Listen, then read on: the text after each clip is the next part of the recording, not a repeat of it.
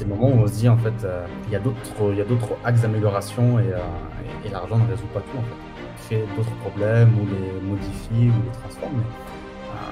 et ouais, c'est, intéressant de, de, constater ça en fait. Ah, d'où le fait après qu'il y a cette case un peu développement personnel à un moment donné qui s'ouvre. Alors à travers Hello j'espère que vous avez la patate, j'espère que vous êtes en super forme. Bienvenue dans une nouvelle interview pour rentrer dans la tête et dans les baskets des gens qui créent l'impossible dans leur vie. Et aujourd'hui les amis, on va rentrer dans les baskets d'un jeune millionnaire de 28 c'est quelqu'un que j'ai rencontré il y a 5 ans avec lequel on a déjà fait une première interview sur cette chaîne YouTube. Et dans ce podcast, on va pouvoir revenir sur l'intégralité de son développement. Comment est-ce qu'il est devenu millionnaire? Qu'est-ce qu'il a mis en place dans sa vie, dans son business pour obtenir des résultats aussi fulgurant et également eh bien qu'est-ce que ça change dans sa vie. Je suis content de rentrer dans la tête et dans les baskets de Raphaël Carteni, le fondateur de clubmillionnaire.fr et vous allez le voir, investisseur immobilier, investisseur en bourse et dans les start-up et entrepreneur euh, du web. J'espère que vous êtes bien accrochés parce que cette interview, elle va décoiffer. C'est parti. Et les amis, vous le savez, comme d'habitude, laissez un énorme like pour nous soutenir sur ces vidéos. Abonnez-vous à la chaîne YouTube pour avoir plus d'interviews inspirantes et motivantes pour vous aider à développer un business et la vie de vos rêves. Et mettez-nous dans les commentaires juste en dessous qui est-ce que vous aimeriez voir sur ce podcast. Quant à nous, vous le savez, rejoignez-nous. Le premier dans la description, c'est la tribu, notre club d'entrepreneurs bienveillants qui vous aide à réaliser vos rêves et vos projets de business en ligne. C'est juste en dessous, c'est gratuit. Vous allez recevoir une série d'emails vous expliquant comment la tribu peut transformer votre vie. Sur ce, je vous laisse avec l'interview avec Raphaël Carteni. C'est parti. Hello les amis, j'espère que vous avez la forme. Bienvenue dans cette nouvelle interview pour rentrer dans la tête et dans les baskets des gens qui créent l'impossible dans leur vie. Aujourd'hui, nous avons la chance d'accueillir Raphaël. Hello Raph, comment tu vas? Yes Enzo, comment ça va? T'es en forme? Toujours. C'est un vrai plaisir de t'accueillir. Tu as été une des premières interviews sur cette chaîne YouTube et aujourd'hui, cinq ans après, c'est comme ça, ça doit être cinq ans après, on va mettre à jour euh, cette interview, ce podcast. Accrochez-vous bien, les amis, à votre fauteuil. Mettez votre ceinture et mettez correctement vos écouteurs dans vos oreilles parce que ça va déménager. Aujourd'hui, Raphaël, investisseur immobilier, euh, investisseur sur les marchés euh, financiers millionnaire, beau, intelligent, qui voyage partout sur la planète. Raphaël, raconte-nous ton secret de James Bond moderne. Comment ça fonctionne? Aïe, aïe, aïe, t'en as fait trop là déjà. le secret, le secret, bah, le secret, c'est qu'il n'y a pas de secret. Qu'est-ce que ouais, le secret, le secret, c'est qu'il n'y a pas de secret. Euh, Raph, quand on s'est rencontrés, du coup, euh, et je pense, c'était un, petit peu avant, où tu avais, avais, 21 ans quand on s'est rencontrés, je ne sais plus. Est-ce que tu avais 21 ou 22 ouais. 21, ou 21, À 21 ans, tu étais propriétaire immobilier, tu encaissais tes loyers, tu avais des dividendes de tes actions en bourse, tu étais auteur, tu avais déjà deux euh, livres, ou tu avais le deuxième qui était en train de sortir, et tu touchais des revenus de tes livres, tu touchais des revenus de tes formations en ligne. Comment est-ce que tu as réalisé à faire ça? Comment est-ce que tu as créé ça? Alors que la majorité des gens n'arrivent pas à en faire un quart durant toute une carrière. Ça a été quoi le, truc? Voilà, il faut savoir qu'à 21 ans, bon, comme tu l'as présenté, on peut s'imaginer que c'était des gros revenus. Alors évidemment, c'était le tout début. Hein, à 21 ans, je touchais en effet tout ce que tu as évoqué, des loyers, des dividendes, des royalties, des livres c'était des petits revenus, mais c'était quand même là. Donc, c'était plusieurs sources de revenus, en effet, à 21 ans, à un âge où j'avais jamais connu ça de ma vie et où euh, je goûtais tout juste à cette délicieuse saveur de, de, l'indépendance financière, de ce que ça pouvait être euh, en scalant un petit peu tout ça dans le futur, de devenir millionnaire, d'être encore plus libre, d'arrêter mes études, puisqu'à l'époque, j'étais aussi étudiant en parallèle. Donc, euh, donc ouais, j'ai déjà décroché, j'ai oublié la, question, mais, ouais, c'était le tout début en tout cas et agréable. Qu'est-ce qui t'a, t'a mis sur les rails de te dire je peux le faire à 21 ans? Écoute, euh, franchement, la découverte du monde professionnel. Franchement, je n'ai pas été salarié de ma vie, j'ai jamais été salarié de ma vie, j'ai jamais travaillé de ma vie. Donc, ça peut être un peu bizarre de dire ça comme ça. Mais j'ai eu l'occasion de faire quelques stages à l'hôpital dans le cadre de mes études de médecine et j'ai pu constater de mes propres yeux qu'il y avait des gens qui étaient là parce qu'ils avaient, euh, avaient mangé quoi, à cause de leur travail. Ils avaient hmm. souffert, la vie les avait fatigués à cause de leur travail, dans les services respiratoires, cardiologiques, euh, et tout ce que tu veux, tous les services, en fait, à chaque fois que je voyais des patients dans leur lit d'hôpital, euh, ils étaient là parce que bah, voilà, ils étaient usés par la vie et le monde du travail. Et je me suis dit, waouh, alors moi, je commence, mes, je commence mes premiers stages, je vois ça, je me dis, putain, est-ce que c'est vraiment ça mon, mon, futur pendant 40 ans, 50 ans? Et là, ça a été un peu un déclic. Dans tous les cas, les amis, je vous invite à aller voir cette première interview qu'on a fait avec euh, Raphaël, qui reviendra bah, justement beaucoup plus en détail sur tout ce début, en fait, sur tout ce parcours, sur le déclic, sur le premier bouquin qui a été sur le domaine de la médecine, le fait d'avoir quitté l'école pour avoir entrepris. Vous pouvez retrouver tout ça dans l'interview, on vous la mettra juste en dessous. Aujourd'hui, on va revenir plutôt sur le parcours, justement, réalisé maintenant en cinq ans, l'évolution, ce premier million qui a été euh, conquéri avec force, les business développés et où est-ce qu'on en est aujourd'hui. Justement, euh, à l'époque, euh, tu avais un slogan, tu parlais de l'effet boule de neige. Je sais à quel point Warren Buffett est un mentor euh, pour toi. Qu'est-ce que tu as appris d'un mec comme Warren Buffett à travers les lectures, à travers les vidéos, à travers les études que tu as pu faire? Et qu'est-ce que tu as concrètement mis en place dans ta vision d'investisseur? Ouais, bonne question, j'aime bien. En effet, l'effet boule de neige, c'était le slogan au tout début, les premières années de mon site internet, en effet. et j'adore parce que ça veut tout dire à une époque où les gens veulent tout très rapidement, ce que j'ai appris de Warren Buffett, c'est que la patience, le long terme, il faut savoir être long terme. Quand on regarde un peu la courbe d'évolution des revenus et du patrimoine de Warren Buffett, on se rend compte qu'il y a longtemps pendant lesquels ça a stagné en fait. Et à un moment ou à un autre, ça a cassé la courbe et ça a monté. Et en fait, je me rends compte qu'il y a beaucoup de gens qui gagnent beaucoup d'argent aujourd'hui qui sont impatients quand ils investissent. Ils veulent tout tout de suite. Ils veulent tout de suite arbitrer leur portefeuille alors qu'ils viennent tous de le constituer. Il faut acheter, il faut revendre, il faut faire ci, il faut faire ça. Il faut se sentir actif pour avoir le sentiment que ça avance en fait. Alors hmm. que pour moi, la meilleure, le, truc que j'ai surtout retenu de Warren Buffett, c'est non, tu fais ton analyse fondamentale d'une entreprise. Si c'est bon, tu achètes, tu gardes à vie. Euh, tu la laisses travailler. Il y a des équipes, elles sont là tous les jours, elles se lèvent, elles vont travailler, créer de la valeur, créer de la richesse. Et toi, tu attends. C'est le meilleur métier, d'attendre. C'est tout. du coup, quand, quand, on te demande qu'est-ce que tu fais dans la vie, tu réponds quoi? Tu réponds j'attends. J'attends, j'attends, les amis. non, mais c'est vrai, finalement, il y a une citation de Paul Samuelson qui dit que voilà, si tu veux être excité en tant qu'investisseur, c'est pas le bon métier. Si tu veux être excité, il faut que tu ailles à Las Vegas avec 800 dollars, là, tu vas être excité. Tu vas pouvoir jouer, tu auras des filles, tu auras tout ce que tu veux. Mais le métier d'investisseur, c'est chiant. C'est chiant comme regarder l'herbe pousser. C'est ce qu'il dit Paul Samuelson. C'est chiant. Voilà. il ne faut pas tout le temps être actif et se dire, il faut que je fasse ci, il faut que je fasse ça. Donc, j'attends. c'est mon métier d'attendre. Tu, as quel âge aujourd'hui, Raph? 28 euh, ans. 28 ans. 28 ans, on vieillit, hein, bordel. Euh, et on reste quand même très très jeune. Euh, aujourd'hui, tu as 28 ans, tu es un enfant comme moi, génération 90. On est la, génération impatient, on est la génération du tout tout de suite, on est la génération Amazon Prime, on est la génération de la satisfaction immédiate. Comment est-ce que tu fais pour avoir réussi à intégrer ces préceptes et ces concepts de patience et de comprendre et de réussir à appliquer cette vision de c'est sur le long terme que je vais gagner et c'est OK qu'il se passe rien à court terme? En fait, c'est une question, je pense, à laquelle je n'ai pas la réponse parce que moi, je ne comprends pas justement les gens qui ne comprennent pas ce que j'ai visiblement compris peut-être. Alors, je ne prétends pas avoir tout compris, mais mmh. sur ce point-là du long terme, je pense sincèrement que je ne me trompe pas en ayant cette vision long terme vis-à-vis des actifs dans lesquels j'ai investi, évidemment. Euh, et en fait, j'ai beaucoup de mal à comprendre les gens qui sans cesse se doivent d'intervenir sur leur portefeuille.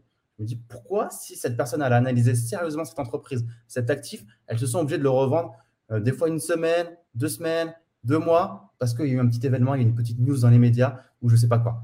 en fait, tu vois, je n'ai pas la réponse. Il faudrait poser la question aux gens euh, qui font sans cesse des passages d'ordre, pourquoi eux, ils passent des ordres? Parce que quand je regarde les études factuellement, euh, ceux qui gagnent le plus d'argent en bourse, ce sont ceux qui en font le moins et qui passent le moins d'ordre. Et au contraire, ceux qui perdent le plus d'argent en bourse, ce sont ceux qui passent le plus d'ordre, parce que forcément, qui dit passer plus d'ordre dit prendre qui dit euh, euh, prendre plus de décisions et donc euh, risquer de faire des erreurs. Potentiellement plus de risques, ouais. Hmm. Potentiellement plus d'erreurs. Parce que tu es fatigué, parce que tu as mal jugé cette information, parce que voilà, ou le, le marché s'est retourné parce que ainsi ou ainsi. Et, et donc, du coup, ouais, tu as étudié, tu as étudié les, les, les, Warren Buffett Co. Il faut faire le moins de mouvements, faut garder le truc le plus longtemps possible.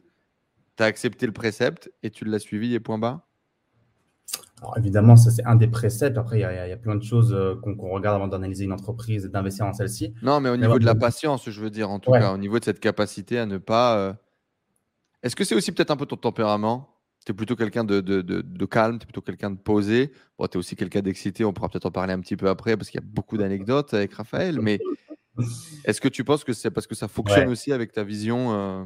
Je pense sincèrement que j'ai un tempérament, comme tu l'as un petit peu évoqué en tout cas, dans tout ce qui est business, qui est très réfléchi, très, très posé, je ne fais pas les choses au hasard, je ne me laisse pas, je me laisse pas euh, entre guillemets, euh, attirer par ce qui brille ou par ce qu'on appelle le FOMO, la, peur de mhm. la missing out, la peur de rater cette opportunité parce que bah, si je ne le fais pas tout de suite, je vais peut-être plus jamais avoir cette opportunité-là. Alors que souvent, tout ce qui est de la FOMO, c'est du bullshit et c'est souvent des trucs qui brillent. Et en fait, derrière, c'est du bullshit. Toi.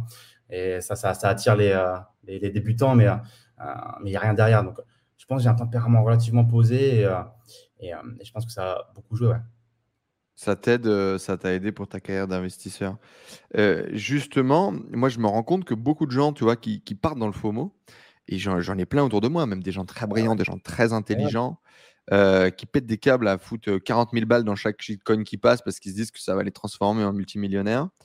Je remarque en fond de ça, il y a un espèce de manque de confiance en soi, en fait.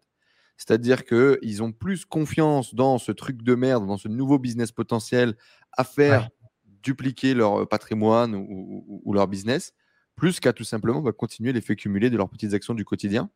Est-ce que tu dirais du coup que toi, bah, naturellement, tu as confiance en toi, tu crois en ta stratégie, tu crois en ta vision, et du coup, tu n'as pas besoin, tu vois, je me souviens par, époque, par exemple, à, l'époque, alors on doit être en 2017, euh, tu te testes à l'e-commerce, tu te testes au dropshipping, ça te fait chier, ça ne te passionne pas particulièrement. Et même si énormément de tes potes, euh, on va devenir pote après ça, ton pote Adam, plein d'autres gens qui étaient autour de toi vont avoir énormément de succès avec l'e-commerce. Toi, tu vas être là. moi, je continue à mettre ma petite pierre tous les jours, ma petite action. Et moi, je continue à regarder le gazon pousser, alors que tu aurais pu partir en FOMO. Et donc, est-ce que tu dirais que c'est parce que tu as confiance en toi? Et si oui, comment est-ce que tu as bâti cette confiance dans cette vision-là? Alors là, je pense qu'on parle de deux choses relativement différentes. Il y a d'un côté l'aspect création de business et d'un côté l'investissement. Donc, je pense que ce n'est pas forcément deux choses à comparer de mon côté. Euh, parce que forcément, avec un business, on peut forcément aller chercher des, chiffres d'affaires qui sont infinis, alors qu'avec l'investissement, c'est à hauteur de ce que tu investis.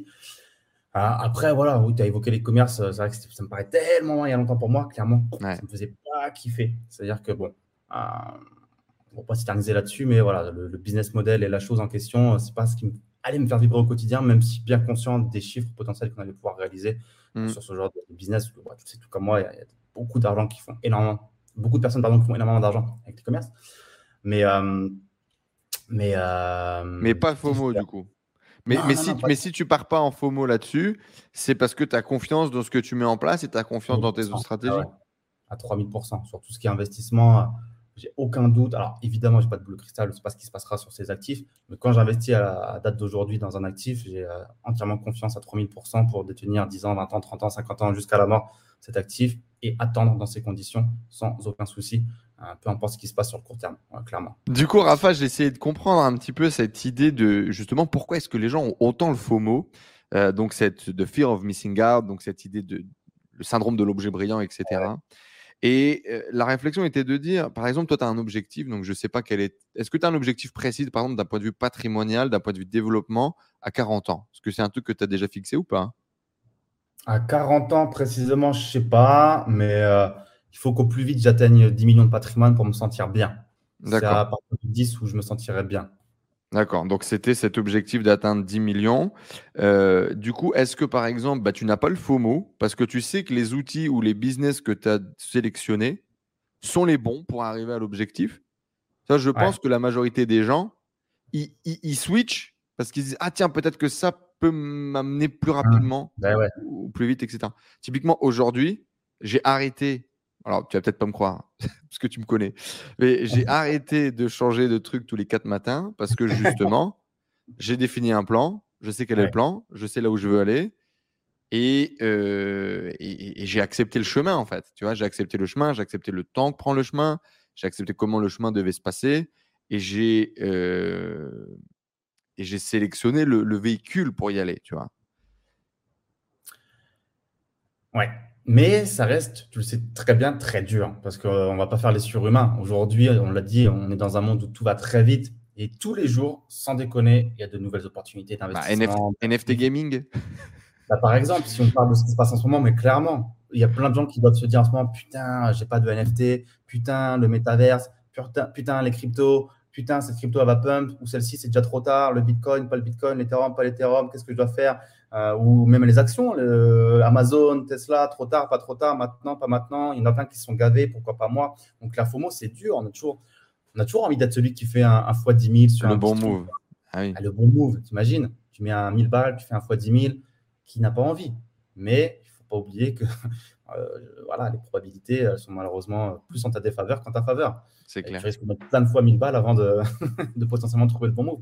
Mm, Donc mm. voilà, moi je suis parti de ceux qui sont plus traditionnels, le bon papa. Dire bon, vas-y, il y a des choses qui marchent depuis longtemps, qui continueront de marcher parce que le cœur de, d'activité de, ces entreprises, c'est de vendre de la nourriture, de vendre euh, du chauffage, du gaz, euh, de vendre euh, du shampoing et que, bah, sauf si vraiment on vit des transformations dans, dans ce monde qui sont folles, à un point où on se lave plus, on mange plus, ou on boit plus.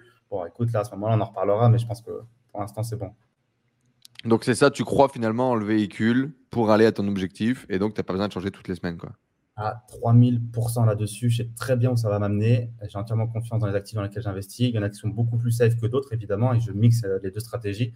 Il y a du dividende, des actions dividendes qui sont très safe, des grosses entreprises qui, pour lesquelles bon, j'ai très très peu de risques et de doutes. Et puis il y a évidemment des véhicules plus risqués. On peut évoquer les cryptos, mais aussi des startups qui sont dans des stades de, de maturité beaucoup plus précoces et qui peuvent me délivrer des fois 100, des fois 1000, tout comme je peux tout perdre au bout d'un an ou deux ans. Toi. Donc, euh, Ça fait partie de, de, de ta stratégie quoi, aussi. tout à fait, tout à fait, tout à fait. Mm. Ouais. Tu as fait une vidéo où tu disais euh, 10 000 balles euh, ou acheter, euh, ou acheter une, une Rolex. Euh, Ouais. Du coup, euh, on, achète une Rolex, on achète une Rolex ou, euh, ou, ou- ou on investit les, les, les 10 000 balles? Est-ce que tu t'es fait un petit plaisir? Est-ce que tu t'es acheté une petite voiture, une petite montre récemment? Toujours Pas de pas. montre au poignet. Tu Écoute, préfères euh, toujours investir du coup jusqu'à tes 10 millions Tu investiras Ah. euh, tout? pas- En fait, c'est un truc qui me ronge un peu de l'intérieur parce que je sais pas pourquoi j'ai dans, dans, sa tête, dans ma tête ce délire de avant les 30 ans, il faut à tout prix que j'ai la Rolex. Je sais pas, c'est un vieux challenge de. En fait, c'est la fameuse citation de si tu n'as pas eu la, la Rolex avant 50 ans, tu as raté ta vie. suis Exactement, bien sûr, j'ai grandi avec la même. hein. Ouais. Donc voilà, toi, moi, je me dis c'est 30 ans, il faut que ce soit avant 30 ans. Le problème, c'est que dès que que je pourrais l'acheter, je me dis ouais, mais cet argent-là, il y a, cette startup qui lève des fonds qui, est vraiment intéressante et potentiellement prometteuse. Il y a, un point d'entrée potentiellement sur certaines cryptos. Y a, je pourrais réinvestir dans mon portefeuille à dividendes, ça va me générer tant de revenus. Et à chaque fois que je me fais la dualité, je me dis bon, allez, on investit encore un peu, on verra un peu plus tard. Sauf que dans un an, j'ai 30 ans, donc il va falloir commencer à se poser la question sérieusement. Donc, tu arrives. Comment est-ce que tu fais cette balance justement aujourd'hui entre profiter, te faire kiffer et en même temps faire avancer tes investissements et tes objectifs Écoute, moi, j'ai pas un très gros train de vie en fait. Euh, je peux dire qu'à part les voyages que je kiffe et sur lesquels je pourrais jamais euh, ne, pas, ne pas dépenser, sur tout le reste, j'ai euh, peu de dépenses. Parce que pour les gens qui ne me connaissent pas et qui ne savent pas, moi, j'adore tout ce qui est pays de l'Est, l'ex-URSS, euh, en passant voilà, de, de tout ce qui est Ukraine, Biélorussie, à l'Asie centrale, où je suis en ce moment d'ailleurs, au Kirghizistan. Il faut savoir que ce sont des pays où j'ai la chance. ça ne coûte pas cher. Rien, rien qu'à te dire, rien qu'à donner le nom du, du pays, c'est compliqué, frère. Eh, les gens ne connaissent pas, ils ne savent même pas où c'est sur une carte, ils ne connaissent pas la capitale, c'est, euh, personne ne connaît. Et ne me demande pas pourquoi, moi j'adore ces pays-là, donc j'y passe beaucoup de temps. Et la chance que j'ai également avec tout ça, c'est que ça me coûte très peu cher. Toi, je ne suis pas en train de te dire, j'adore Singapour, j'adore euh, New York, et j'adore, euh, tu vois ce que je veux dire, des endroits où tu vas raquer un max pour finalement parfois pas grand-chose. Mhm. Donc moi, il y a des journées où si, franchement, si je dépense euh, 5-10 euros, euh, alors que je suis allé au resto, que j'ai pris mon taxi et que j'ai fait des 2-3 courses, euh, je suis déjà au max, toi. Merde. Donc euh, voilà, toi. Donc forcément, j'ai un max de blé en fait, de marge à investir parce que bah, mon train de vie me coûte que dalle. Mon loyer, euh, ma bouffe, mes restos, euh, même mes sorties, mes activités, ça coûte très peu cher. Donc en fait, euh, il n'y a pas vraiment de balance, c'est-à-dire que je, dépense ce que j'ai à dépenser pour vivre. euh, et puis le reste, ça part tout de suite parce que je garde jamais de cash. Le reste, tu l'investis tout de suite, quoi. Ouais. Ouais. Euh, alors, ju- justement, un de tes euh, premiers leviers d'enrichissement et, et de développement, un de tes premiers gros revenus, ça a été euh, l'immobilier. Et il n'y a pas longtemps, tu as fait une vidéo pour dire que ça y est, l'immobilier, c'est fini. Ouais. Allez tous vous faire mettre alors que tu es en plein milieu de ton plus gros chantier, où, où c'est un beau chantier d'ailleurs que tu as développé. Tu vas peut-être nous en parler un petit peu. Alors qu'en est-il? Est-ce que Raphaël Carteni arrête l'immobilier? Est-ce qu'il tourne le dos à ses premiers amours? Raconte-nous un peu. Eh ben, écoute, ouais, l'immobilier, c'est ce qui m'a permis de me lancer. Je ne cracherai jamais dessus. C'est un très beau véhicule d'enrichissement en France grâce à l'effet de levier bancaire. Magnifique l'immobilier. On peut faire de très belles plus-values, de très belles choses. Pour tous ceux qui ne le savent pas, Raphaël a acheté de l'immobilier avec des crédits étudiants C'est comme ça. Euh, fucking smart move à l'époque, quoi. D'oser emprunter de l'argent pour les études et le mettre dans un logement et de rentabiliser beaucoup plus les études et le faire deux fois. Je vous invite à aller voir encore une fois l'interview initiale qu'on avait fait. On en parle. Ouais. Non, non, c'est clair que c'est magnifique l'immobilier. Ça permet, euh, bah, ça m'a lancé. Hein. C'est là que j'ai fait mes, premiers euros et euh, il y a le Airbnb euh, qui m'a propulsé parce qu'en Airbnb on encaisse beaucoup plus. Donc, non, non, clairement, je ne cracherai jamais dessus. Aujourd'hui, j'ai évolué. j'ai plus les mêmes objectifs. Je vis à l'étranger. J'ai des choses dans lesquelles j'investis qui me rapportent beaucoup plus d'argent par rapport à l'immobilier, par rapport au temps passé surtout. Parce que l'immobilier, c'est beaucoup de temps et des rentabilités qui sont plus inférieures par rapport à, par exemple, la bourse ou la crypto-monnaie en ce moment. Mais moi, j'ai été choqué en fait quand j'ai découvert la bourse il y a quelques mois. Je suis là en mode. Euh, et pourtant, ici, j'ai des bonnes opportunités. J'ai des opportunités d'investissement aux États-Unis où tu achètes des maisons à 80 000 et tu rentres des loyers à 1000 dollars par mois. J'ai des opportunités sur des appartements à 50, 60 000 dans des résidences de tourisme où tu vas faire 600, 700 euros de loyer par mois hors Airbnb. Je suis là en mode, c'est solide, tu vois, les rentas et tout, euh, pourquoi pas? Euh, Et en fait, je me dis, bah, mais bon, euh, bloquer autant de cash pour au final faire un 10, 12%, c'est hyper liquide en bourse, on fait les mêmes résultats. S'il y a un petit pump, machin, on va faire encore plus. Bon, je suis pas sûr, tu vois. Est-ce que ça en vaut vraiment la chandelle? Bah, Après, je pense pas qu'il faut qu'il faille forcément faire ou faut, je pense, faire. Et c'est super important d'avoir du dans un patrimoine. Mais c'est clair que si on le compare à la bourse, bah, je pense que la bourse est quand même gagnante sur le tableau final. Même si bah, l'immobilier, c'est quand même quelque chose de très important dans le sens où c'est physique, c'est concret, à la clé. Dire, les gens ne vont jamais aussi loin dans la réflexion, mais si demain, il n'y a plus Internet, on peut tout imaginer dans ce monde. Toi, on vit vraiment en ce moment même, d'ailleurs, des, dingueries hein, d'un point de vue mondial. il se passe des choses qu'on n'aurait peut-être pas imaginées. Donc, si demain, il n'y a plus Internet, qu'est-ce qui se passe? Ton, ton, courtier en ligne qui accède comment, comment tu prouves que tu as cet argent, que tu es propriétaire de telle entreprise, euh, tes cryptos, tout ça? Il ne te restera que ton immobilier, ou pour ceux qui ont de l'or physique, de l'or physique, comme moyen de, prouver un patrimoine ou de s'en servir pour générer des revenus. Donc, euh, euh, je pense qu'il faut avoir les deux. L'immobilier, c'est très, très bien. Mais voilà, pour, en tout cas, pour recentrer, ouais, l'immobilier, moi, ça m'a saoulé en France pour plusieurs choses. Tout est long, tout est long, tout est putain de long par rapport à d'autres actifs où tu peux faire les choses beaucoup plus rapidement et, et encore une fois la bourse, mais euh, voilà, si tu veux investir tout de suite, investis tout de suite et dans un mois, tu as tes dividendes. En immobilier, si tu veux investir tout de suite, bah, bonne, bonne chance, toi. Donc, euh, donc ouais, c'est pénible. Parle-nous euh, un petit peu de ce gros projet dans lequel tu t'es lancé là avant de signer ta révérence. Du coup, c'est quoi C'est un mhm. hôtel particulier? Non, c'est un immeuble de rapport à Reims de 4 lots plus un cinquième qu'on est en train de créer dans les combles. Donc c'est un beau projet, hein. on met 200 000 euros de travaux donc, on refait tout, en fait, vraiment de, tout. C'est le plus gros projet sur lequel tu as jamais bossé, j'imagine. Ouais, clairement, avec autant de travaux. ouais. ouais. Donc, euh, il y, a, ouais, il y a une création de lots, on rénove tous les lots. Euh, c'est un immeuble en plein Reims, donc c'est à la fois patrimonial et à, but de. Et à la, fois, à la fois de la rentabilité à cash flow en créant le logement supplémentaire. Et puis en mettant aussi de l'apport pour éviter justement ce fameux cash qui, traîne et qui ne sert à rien. Donc, voilà, en plein Reims, tu achètes à 100% via effet de levier avec une banque, c'est pas rentable, c'est impossible. Mais là, on l'a rendu rentable en, mettant de l'apport et en faisant en fait la balance, simplement. Mmh. Et donc, du coup, c'est un projet qui vaut combien total travaux, euh, post-travaux? Post-travaux, l'immeuble, il vaudra alors, à peu près. Alors, on a acheté euh, l'immeuble 400 000, plus frais de notaire 430 000, du coup, 200 000 euros de travaux, donc on a 630 et je pense qu'il peut se valoriser à peu près 700 800 000.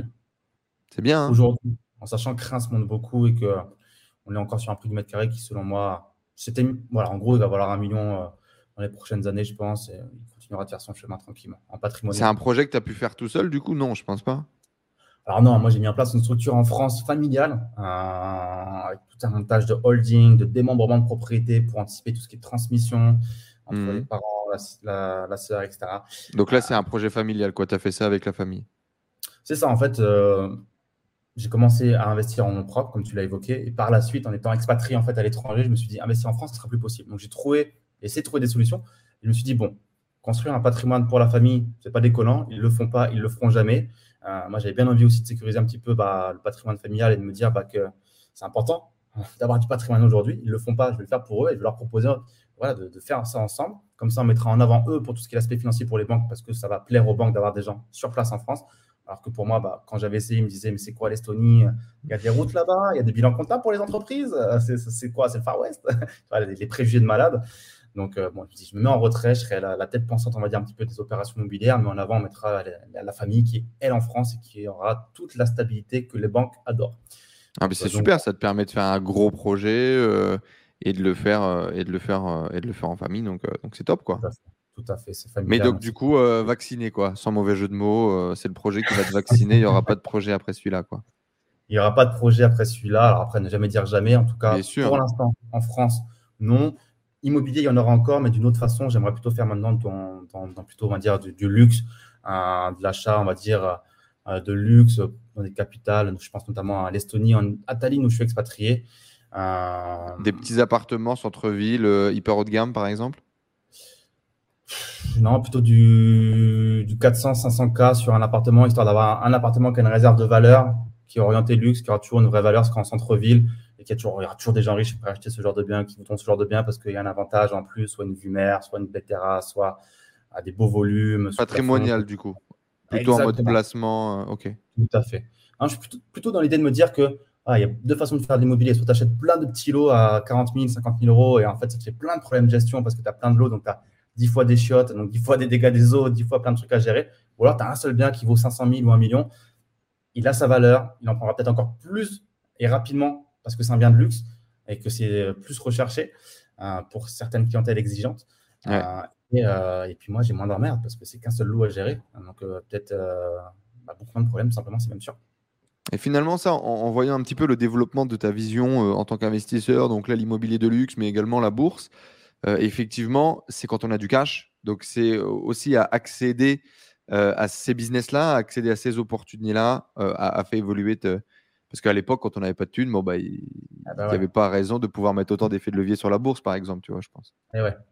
Bah, en fait, forcément, tout évolue en fonction de ta situation personnelle. Hein. C'est vrai que quand on commence, on, commence avec un petit studio, un petit parking, on fait à hauteur de ses moyens et de, ce qu'on peut faire. On a beau avoir l'ambition de se dire, je veux acheter un château ou un hôtel particulier à Paris c'est bien, c'est bien de rêver, mais il y, a la, situation du terrain qui fait que tu peux pas pour l'instant.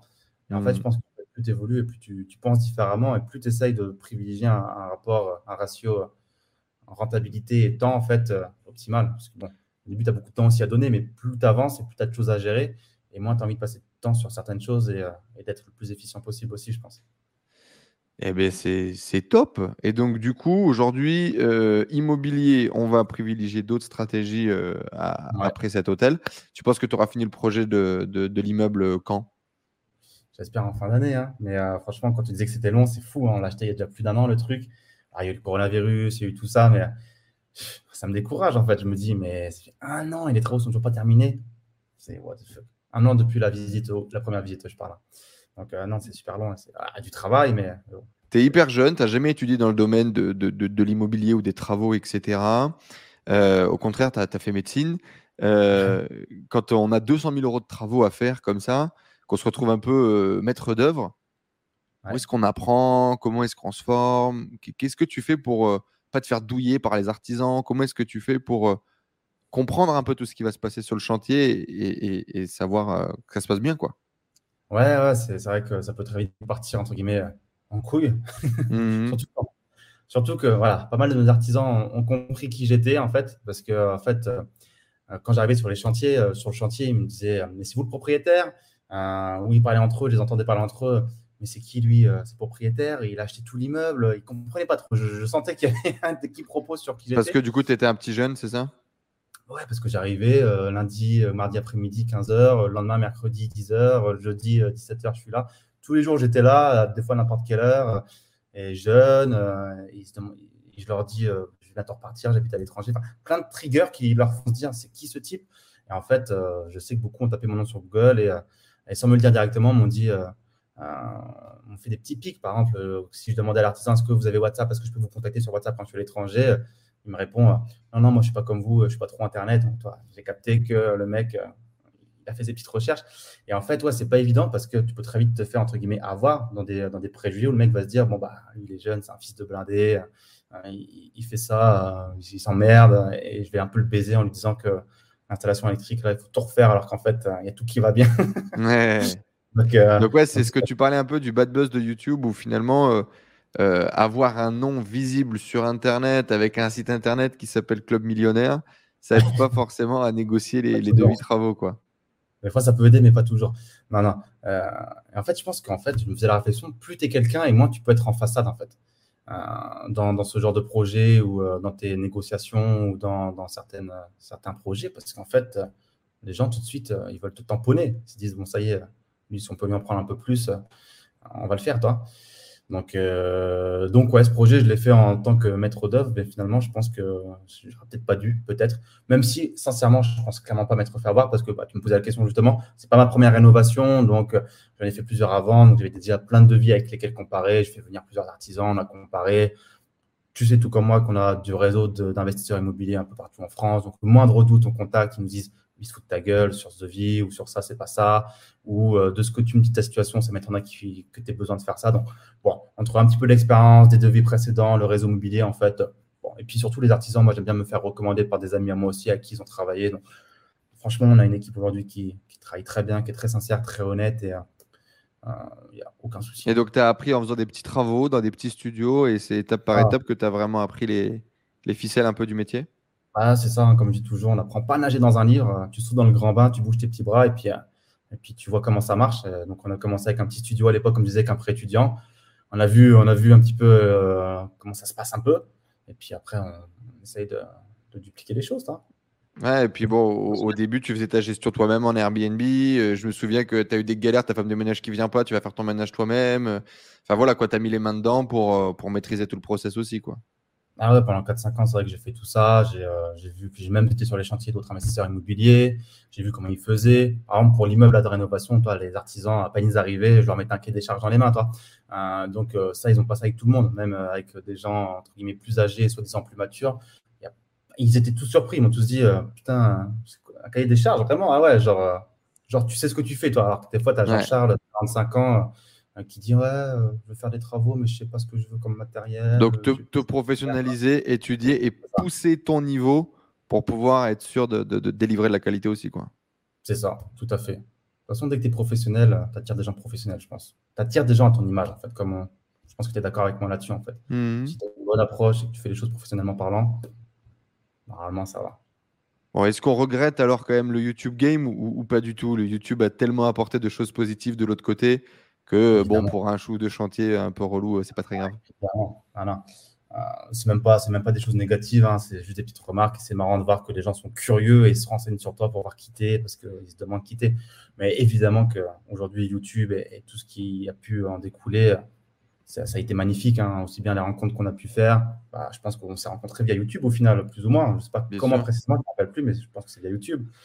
Bah, tu avais déjà de la visibilité. Je faisais des interviews de gens qui avaient déjà fait des choses euh, que j'avais envie de faire. Euh, tu avais déjà une communauté, tu vendais déjà de l'information, tu étais déjà auteur. Euh, donc, c'est surtout dans cette casquette d'entrepreneur et d'investisseur que je t'avais interviewé. bien sûr, c'est grâce à YouTube. YouTube. Donc, toi, donc, non, pour toutes les rencontres, les opportunités, les voyages aussi, que ce soit en Asie, en Thaïlande ou, ailleurs. Enfin, je veux dire, ça a tellement apporté de choses positives que le négatif, je ne vois même pas c'est quoi le négatif à part euh, peut-être un commentaire de, Michel qui dit euh, espèce d'enculé, t'es moche. Euh, bon, franchement. Ouais. Alors effectivement, du coup, pour, les, pour les anecdotes, Raphaël, une des premières interviews sur la chaîne YouTube dans les bureaux de, de, de, Nico, donc de mon ancien boss à Paris. un des premiers voyages de nomade digital parce que je pense, par insouciance, euh, à l'époque, Raphaël disait à tout le monde Moi, je vais en Roumanie. La Roumanie, c'est trop bien. Tout le monde se foutait un peu de sa gueule. Et moi, je lui dis euh, Je vais venir euh, te voir en Roumanie. Et il me dit Genre, ouais, ouais, genre, tu viendras pas. Et deux semaines plus tard, j'étais en Roumanie en mode Frère, on y va? Qu'est-ce qui se passe en Roumanie? C'est quoi les bails? Et c'était mon premier. mon premier voyage, on va dire, en tant que nomade digital.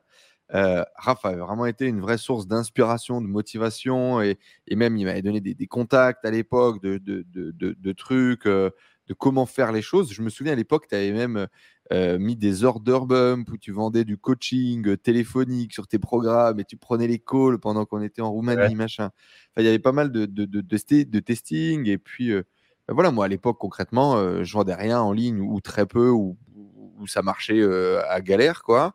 Et il y avait Raph qui avait ses pages, qui étaient déjà bien en place, et tunnel de vente qui rapportait de l'argent, et, c'était vraiment un, bain d'infos. De, à l'époque, je découvre aussi l'affiliation, notamment l'affiliation dans le trading à travers RAF.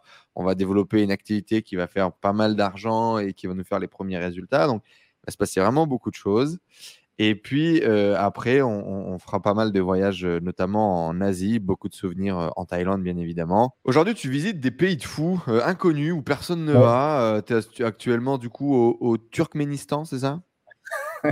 Non, c'est raté. Non. Le bon, je ne vais pas le répéter parce que je pense que je vais l'écorcher certainement. Pourquoi?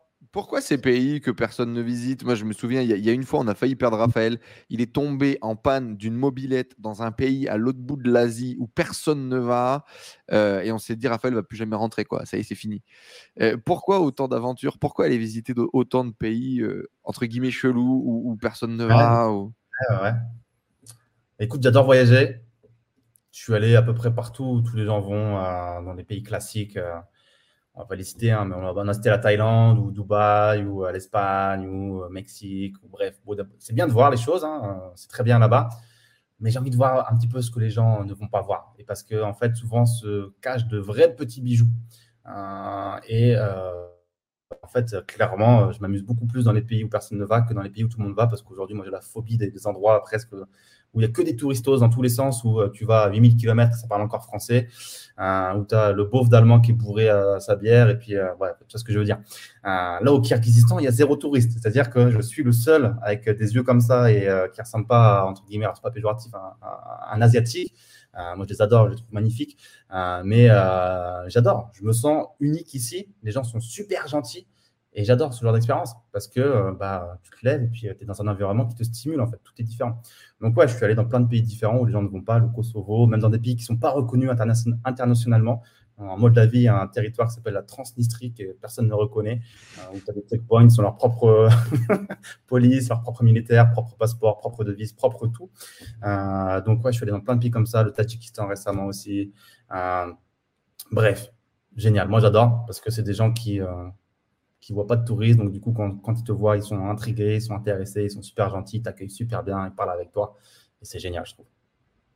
Et donc aujourd'hui, tu es toujours basé euh, en Estonie, ta société est en Estonie, et puis toi, tu te balades euh, dans tous ces pays de l'Est et, et, en Asie, tranquillou, euh, un peu en mode nomade, quoi, c'est ça?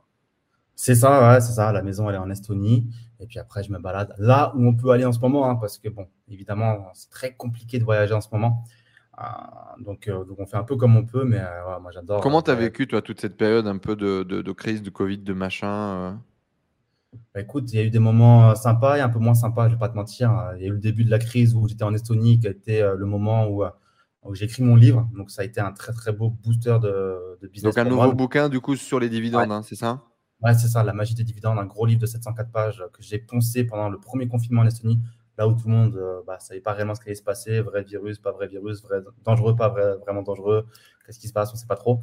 Euh, donc et puis après, il y a eu des moments bah, où j'étais en France pour le chantier immobilier, justement, où euh, bah, ça a été compliqué, puisque moi, la France, je ne m'y connais plus du tout, je ne me sens pas à l'aise, je même déprime quand j'y reste trop longtemps. Donc voilà, ça a été aussi une des raisons qui m'a fait arrêter l'immobilier, puisque aller en France pour déprimer juste pour de l'immobilier, c'est plus ce qui m'intéresse aujourd'hui. Est-ce que tu as, analysé un peu de pourquoi est-ce que tu te sens aussi mal quand tu rentres, à, quand tu rentres à la maison? Il n'y a rien qui me correspond en fait en France aujourd'hui. Je pense que parce que j'y ai passé 20, 25 ans de ma vie déjà et que j'ai un too much. Et puis, bah, je pense que tu as peut-être un petit peu te reconnaître dans ce que je veux dire. Et beaucoup d'entrepreneurs sont d'accord avec moi pour en avoir parlé avec eux. Bah, la mentalité française, la fiscalité, la direction que prend notre pays et l'Europe, malheureusement, c'est triste à dire, mais euh, bah, je n'ai pas le sentiment qu'on va vers des bonnes choses. Euh, euh, et, ça me déçoit et euh, ça m'attriste. Alors certains vont dire que c'est l'âge de quitter un pays quand on est de ce pays-là, quand il faut potentiellement l'aider. Mais bon, bah, voilà, aujourd'hui, j'ai pris ma décision de partir et je vois peu de choses positives pour la France dans le futur pour différentes choses. Et ouais, quand j'y reste, je perds en motivation, je perds en énergie, j'ai mes objectifs qui, sont réduits, voire même je m'en fous. je perds en tout, en fait. Je perds en tout. J'ai plus envie de rien. Genre, c'est bizarre, mais je le ressens réellement. Je sais que beaucoup d'entrepreneurs qui sont expatriés me disent la même chose quand ils retournent en France. Une semaine, c'est bien, mais deux semaines, trois semaines, quatre semaines, cinq semaines, plus, c'est le début de la fin. Ça commence à faire trop, quoi. Ouais. beaucoup trop. Ouais. Tu as fait une vidéo il n'y a pas longtemps où tu as parlé des inconvénients d'être de, millionnaire. Euh, et du coup, quand est-ce que toi, tu as, réussi à, atteindre euh, cette étape, ce palier? Comment est-ce que tu l'as vécu? Peut-être que toi, comme moi, c'est un peu un, espèce de rêve de gosse et on a l'impression, comme Picsou, de, nager dans l'argent. Quelle est vraiment la réalité derrière le fait de devenir millionnaire Et quand est-ce que tu as réussi à passer ce, ce gap? Ouais, j'ai peut-être cassé un délire, toi, parce que moi aussi, quand j'étais plus petit, plus jeune, je me suis dit, putain, quand je vais être millionnaire, trop, trop lourd. je vais être, dans la place, gros gamo, c'est tout. j'étais en mode, trop lourd. La vie va être tellement simple, tellement belle, tout facile. Et en fait, euh, je me suis dit, ah ouais, bah, rien qu'à changer. En fait, c'est juste un chiffre sur mon écran quand j'ai fait les, les, plus et les moins. Ah ouais, ça y est, je suis millionnaire. ok, cool. Je me sens pas mieux qu'avant ou après ou que hier ou que demain ça y est, c'est fait. Alors évidemment, content, c'est un palier qui est symbolique. Je ne vais pas faire le mec euh, déprimé en mode c'est éclaté au sol d'être millionnaire. évidemment que ça fait plaisir. Mais en fait, il y a aussi une chose dont je me suis rendu compte, c'est que le million d'aujourd'hui, bah, c'est euh, euh, pas grand-chose en fait. C'est qu'un million il y a 20 ou 30 ans, c'était très très bien. Mais un million d'aujourd'hui, en fait, le million d'il y a 20 ou 30 ans, je pense que c'est 10 millions d'aujourd'hui. C'est pour ça que je t'ai dit tout à l'heure, je serais bien quand j'aurai 10 millions parce que avec tout ce qui est inflation, l'argent et La dépréciation de l'argent, tu penses, ouais. C'est ça. Bah, tout à fait. En fait, avec un million, tu fais quoi aujourd'hui? Tu fais plus grand chose. Tu achètes à peine une résidence principale euh, correcte. Alors, je fais un peu le mec qui abuse là. Mais euh, tu vois ce que je veux dire? Euh, tu, crames un million très rapidement. Tu achètes un appartement 50 mètres carrés à Paris et tu achètes une mauvaise maison dans le sud de la France.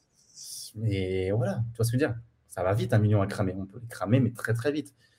Donc, évidemment que ça fait plaisir d'atteindre ce statut de millionnaire, mais pour moi, c'est encore que le début, c'est une étape, on va dire. Dans le process, c'est une étape. Euh, le chemin est encore long.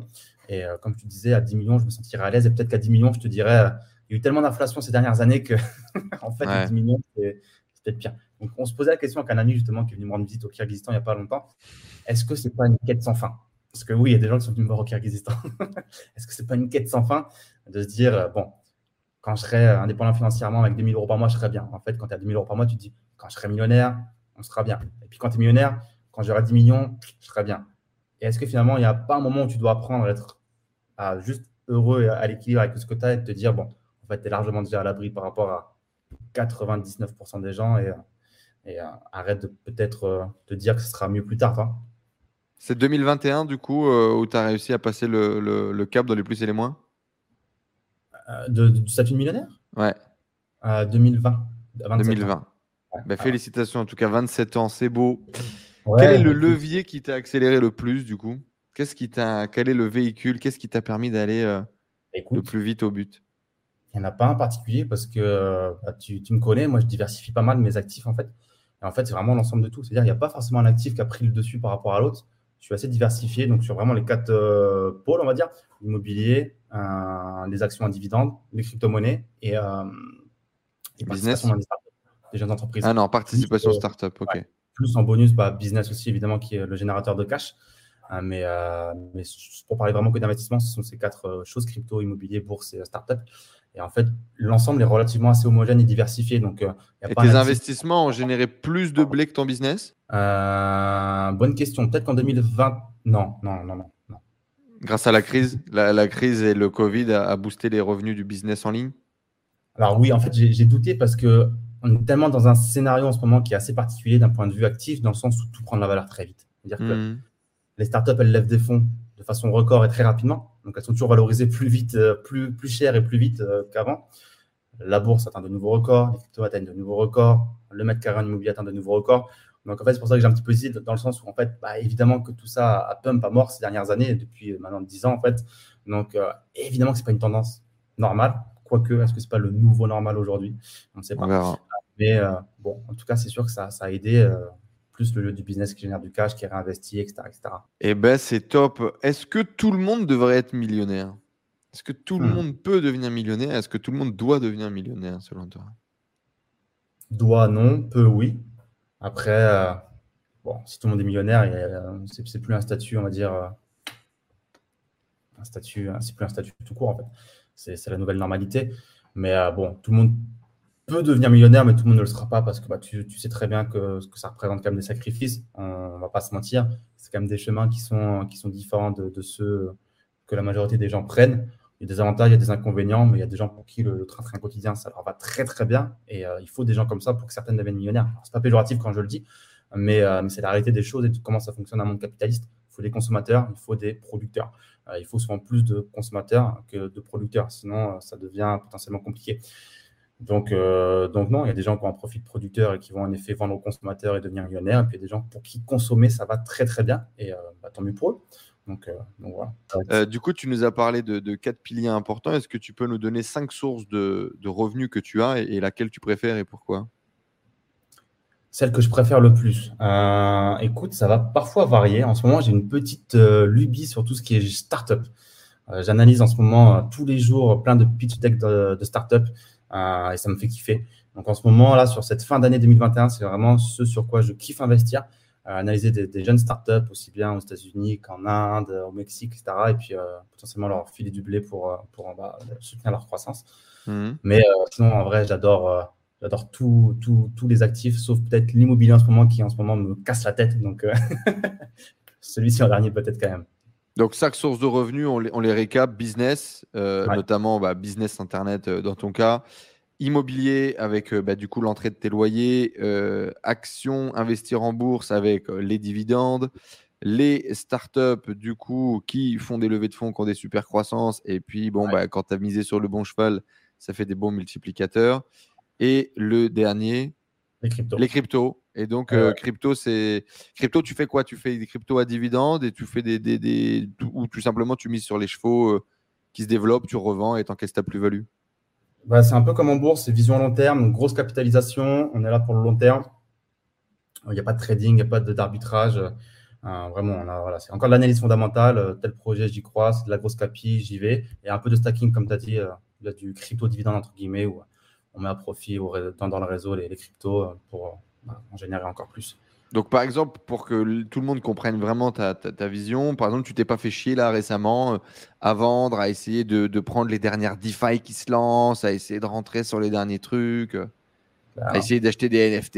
Euh, non. Non, non, parce que j'ai pas un profil trader. que tous ceux que je vois faire du trading, même des gens qui ont beaucoup de, de, réussite dans le business, ils perdent de l'argent. Euh, ceux qui osent déjà dire qu'ils perdent de l'argent, ce qui est déjà très bien, parce qu'il y a tous ceux qui n'osent pas dire qu'ils ont perdu de l'argent en, investissant sur le shitcoin ou je sais pas quoi là. Euh, donc 90% euh, des, enfin, faut pas oublier, 90% hein, des gens qui investissent perdent, non pas parce eh que la bourse et les cryptos perdent, c'est juste parce que ben, être un trader, c'est un métier, quoi. C'est compliqué. Il y a 8 milliards de variables. Eh oui. Et puis quand tu regardes les stats, encore une fois, des autorités des marchés financiers qui sont pour le coup des autorités euh, transparentes et qui ont des vraies stats, euh, on voit les chiffres. Hein. c'est la majorité perd et c'est n'est pas 8 sur 10, c'est plutôt 9 voire 99% des gens qui perdent. Donc il y a un moment, il ne faut pas s'inventer euh, une vie ou un métier quand, quand en fait il n'y a pas à s'inventer. Voilà, c'est tout. Et tout ce qui est NFT et métavers, je t'avoue que je regarde, je surveille, mais je ne suis pas positionné ni investi dans quoi que ce soit parce que, bon, pour l'instant, je ne vais pas te mentir, je ne perçois pas forcément le, gros intérêt ou la grosse vibe ou voilà, quand je vois des terrains vendus dans le métaverse à 2-3 millions de dollars, je me dis, bon, euh, est-ce que l'immeuble que je suis en train d'acheter à 800K, où je me fais chier depuis un an à faire des travaux, alors qu'il y a un mec qui achète un terrain à 2-3 millions de dollars euh, sur un métaverse, est-ce que son bout de pixel, il vaut vraiment 3 millions par rapport à mon immeuble qui vaut 800K Je me pose la question, je me dis, merde. Donc j'observe de loin, je constate que je pense qu'il y a quand même. Donc tu restes connecté, mais pour l'instant, tu n'as pas bougé, quoi.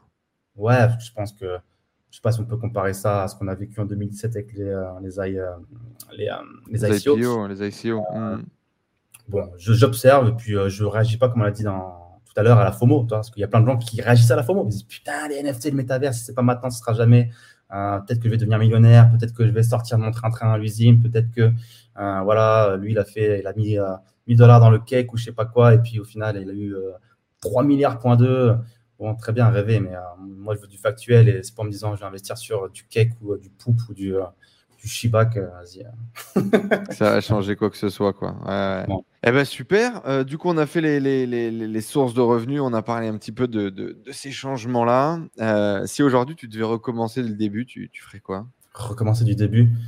Bah, Franchement, business Internet à 3000% comme tu l'as dit, j'ai commencé par l'immobilier. Je commencerai peut-être pas forcément par l'immobilier aujourd'hui. J'irai vraiment à 3000% sur le business Internet. Parce qu'on a commencé, euh, toi et moi, euh, à une époque où ce n'était pas encore aussi évolué qu'aujourd'hui. Euh, et plus que tout aujourd'hui, c'est de plus en plus facile. alors, il y a de plus en plus de concurrence, c'est pas négligé. Forcément, le gâteau grossit, mais aussi de plus en plus de gens qui veulent le bouffer, ce gâteau. Donc, l'un dans l'autre, c'est quand même un truc à ne pas négliger. Mais voilà, tout comme moi que les business Internet, c'est là où il y a le plus d'argent, c'est là où ça, ça va t'apporter de la liberté géographique, de décision, de tout ce que tu veux en fait. C'est franchement sans hésitation. Toi. Et tu ferais quoi comme business du coup? Si j'étais le Raphaël avec zéro compétence, zéro. tu recommences, ouais. ouais. Je pars de vraiment zéro. Eh ben, écoute, je pense que j'irais franchement dans l'e-commerce ou alors, euh, je tenterai un truc autour de tout ce qui est NFT, métaverse, je sais pas. Parce que c'est nouveau, quoi. Parce qu'il y a la hype. C'est là, je surferai sur la vibe, sur la, sur la vague, toi. Euh, en mode opportuniste. Eh ben c'est top. Si tu n'étais pas aujourd'hui investisseur euh, et youtubeur et entrepreneur, tu ferais quoi dans la vie? Je serais peut-être médecin. Ouais. du coup? ouais. Continuer mes études. Je serais peut-être médecin. Écoute, euh, ça ne me réjouit pas, hein. ça d'y penser. Ça me, je pense que j'ai pris le bon chemin parce que honnêtement, m'imaginer derrière un bureau de médecin à l'hôpital ou dans une clinique, dans ces temps si compliqués pour les euh, personnels euh, du corps hospitalier, mmh. bah, franchement, c'est vrai que je ne sais pas si j'ai eu de la chance de changer de voie, mais en tout cas, ouais. Il n'y a pas des rêves de gosse comme ça n'y a pas des rêves de gosse que tu as envie de réaliser, des, des, trucs euh, de, de, tripes d'enfants euh, qui tiennent à cœur que tu as envie de réaliser? Des tripes d'enfants, putain, je vais, je vais, passer pour le mec euh, pas, pas marrant, toi. franchement, j'ai pas forcément de, de tripes d'enfants. En vrai, déjà, voyager comme je le fais là et arriver dans des endroits totalement saugrenus, parce que des fois, tu as dû le voir sur Instagram, j'arrive dans des situations qui sont mais totalement what the fuck avec des gens, je sais même pas que je connais pas, ou dans des situations il y a deux semaines, j'étais dans un mariage kirghizistan, je ne connaissais même pas les mariés. Euh, ça, j'ai pas, vu. Ça, j'ai pas vu. Raconte-nous, c'est quoi cette histoire? euh, Je sais pas, deux jours que je suis arrivé ici, on me dit euh, il y a un mariage, tu veux venir? Vas-y, on y va. Je ne connaissais pas les mariés. C'était quoi? C'est une nana que tu as rencontrée qui t'invite? C'est les mariés que tu rencontres C'était une amie, une amie que j'ai ici. C'était son amie d'enfance qui se mariait apparemment. Elle a demandé si je pouvais venir. Elle a dit oui. Moi, je ne connaissais même pas son prénom. Euh, et puis, il y avait 200, 250 personnes, euh, que des Kirghizes, donc euh, yeux bridés. Moi, seul comme ça, au milieu de tout le monde, pas parler kirghize ni russe. et puis, gros mariage kirghize, donc c'est une grosse ambiance. c'est différent des mariages français. C'est plein de, petits spectacles, plein de, c'était, je me disais, qu'est-ce que je fous là? Et tout le monde me disait, mais comment au bout de deux jours, trois jours, tu te retrouves dans un mariage kirghize avec des, danses comme ça, des chants, des discours, des, cérémonies, des, shots de vodka sur la table? Bon délire. C'est pour ça finalement que tu vas dans des pays comme ça, que tu continues. C'est pour ces anecdotes-là. Pour cette expérience, exactement. Parce que bah, avoir ce qu'a tout le monde, bon, c'est pas très marrant, c'est pas très stimulant, toi. Donc, euh, mais ces expériences, c'est déjà un rêve d'enfant. Alors, je n'avais pas forcément quand j'étais petit cette idée de voyager autant dans des endroits aussi inconnus, mais aujourd'hui, je me rends compte que c'est une chance et, un rêve et j'ai envie de continuer d'aller euh, là où personne ne va parce que je trouve ça trop drôle. Raffaello avec deux F et deux L, Raffaello tiré euh, du 8C pour aller suivre les aventures de les mariages kirghizes de Raf autour du monde. N'hésitez pas à l'ajouter sur Insta. c'est quoi tes, objectifs là pour demain, tes projets pour le futur? Où est-ce que, où est que tu vas? Qu'est-ce que tu vas faire? C'est quoi en ce moment euh, la vision pour toi? Alors écoute, développer ce qu'on est en train de, développer et qui a l'air de plutôt bien fonctionner, hein, donc c'est-à-dire le business internet, toujours continuer à, accompagner euh, des, clients dans, leurs objectifs euh, d'investissement, l'indépendance financière, etc., etc. Gros euh, focus du coup en ce moment sur les dividendes, c'est ça? Euh, C'est le véhicule sur lequel tu bosses beaucoup et sur lequel tu enseignes beaucoup? Ah, Exactement, uniquement aujourd'hui quasiment à 100%. Euh, et, puis, et puis voilà, et puis de mon côté, continuer d'investir parce que je kiffe ça. Moi, j'adore analyser des boîtes, des startups, investir dans des actifs, etc., etc. Donc, toi, il n'y a rien d'excitant, comme je te disais tout à l'heure également. Il n'y a rien de bien nouveau. Mais en même temps, euh, j'en ai parlé avec beaucoup d'amis entrepreneurs également. Pourquoi toujours chercher à réinventer euh, quelque chose ou à lancer un nouveau projet quand tu as un projet qui fonctionne et qui gagne de l'argent? Hmm. Donc, c'est un petit peu ennuyant parce qu'il bah, n'y a plus grand chose de bien nouveau, de stimulant, il y a plus ce délire de création, de, trouver de nouvelles choses, etc. Tu as une équation qui fonctionne et tu la fais simplement fonctionner, tu mets un peu de but pour faire en sorte que les rouages fonctionnent. Mais bah, d'un côté, tu as, atteint ton objectif de, lancer un business qui tourne et qui, cache, et qui crache du cash. Donc aujourd'hui, bah, cette machine, je la fais fonctionner, je la fais tourner, j'encaisse le cash, je l'investis, et puis euh, ça fonctionne très bien comme ça. Donc rien de bien nouveau. Tu as un objectif de, de, nombre de, participants, de nouvelles personnes, de parts de marché, de book vendus peut-être? Est-ce que tu as, as des, challenges que tu vas aller affronter? Franchement, même pas. Je ne vais pas te mentir, ça va peut-être paraître bizarre pour beaucoup de personnes, Mais toi qui me connais un peu Enzo, tu sais que moi, tout ce qui est métrique, etc., je me prends pas réellement la tête. Alors, je suis pas en train de dire que je connais pas mes métriques. Hein. Attention, j'ai évidemment des stats clés que je surveille. Mais je ne suis pas dans le genre de situation où il y en a qui. Oui, tous les trois mois, tu ne te mets pas un nouvel target. Alors, si, j'ai des objectifs trimestriels. Mais j'aime bien keep simple. C'est-à-dire qu'il y a des gens, ils vont avoir des métriques dans tous les sens, ils vont faire des réunions dans tous les sens, etc. Moi, je déteste ce genre de choses. Je keep simple. J'ai mes objectifs à trois mois et je fais tout en sorte pour que ça arrive. Mais mais j'essaie, voilà, je fais toujours en sorte que ça soit toujours le plus simple possible. Et, euh, voilà.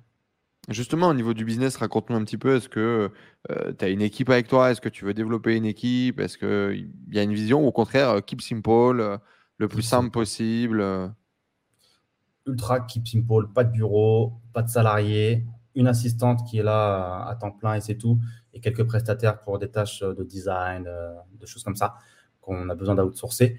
Euh, mais, euh, mais sinon, keep simple. Franchement, il n'y a, a, personne dans l'équipe.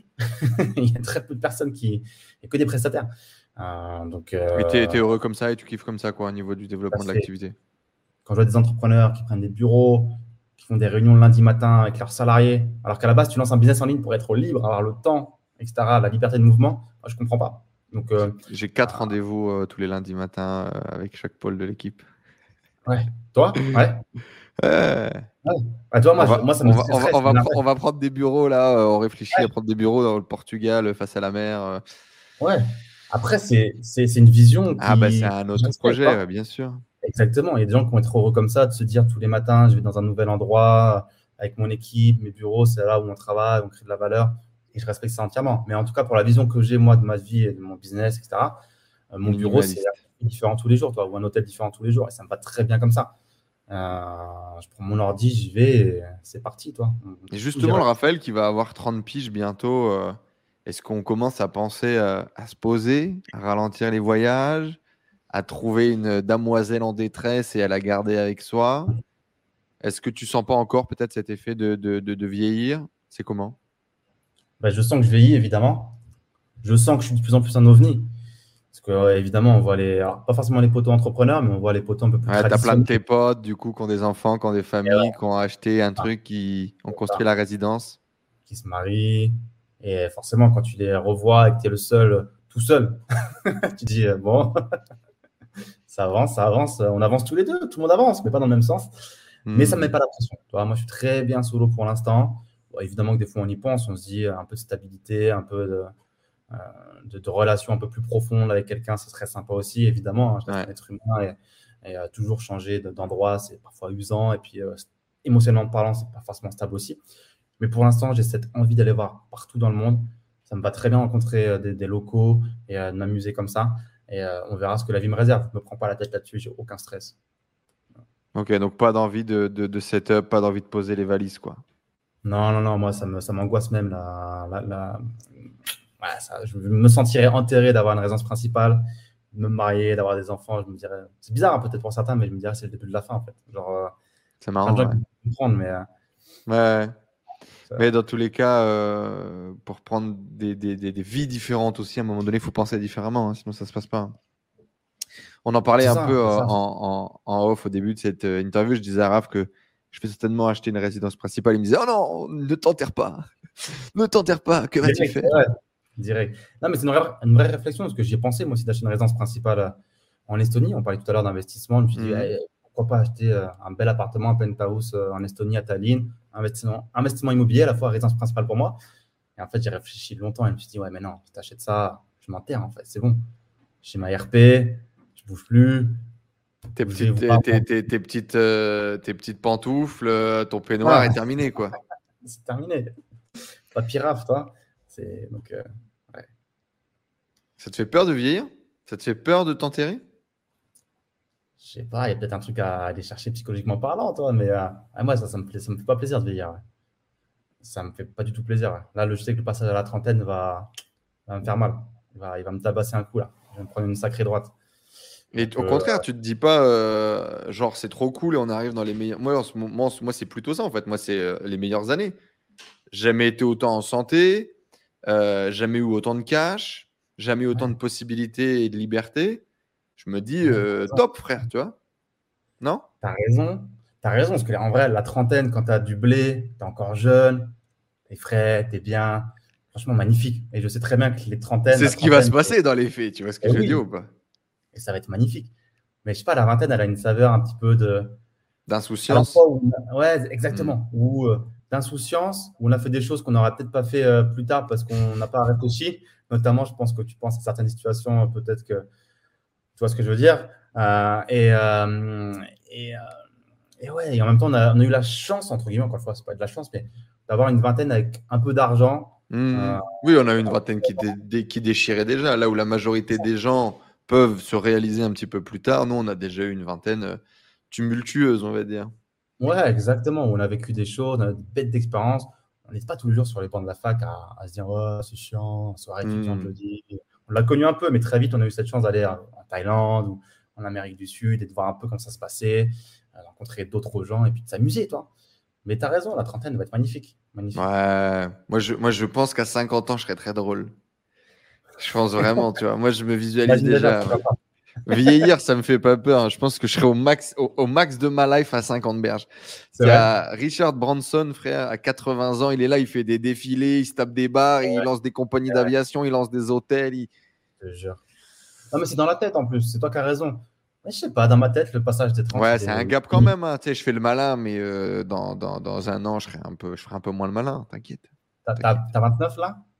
J'ai passé les 29 septembre, euh, septembre 92, euh, moi. Donc j'ai passé les 29. Je m'étais dit que j'aurais un enfant avant 30. Et donc là, on est dedans, là, tu vois. On est, on est dans le dur, là. Donc quoi, ça avant 30 ou pas alors du coup?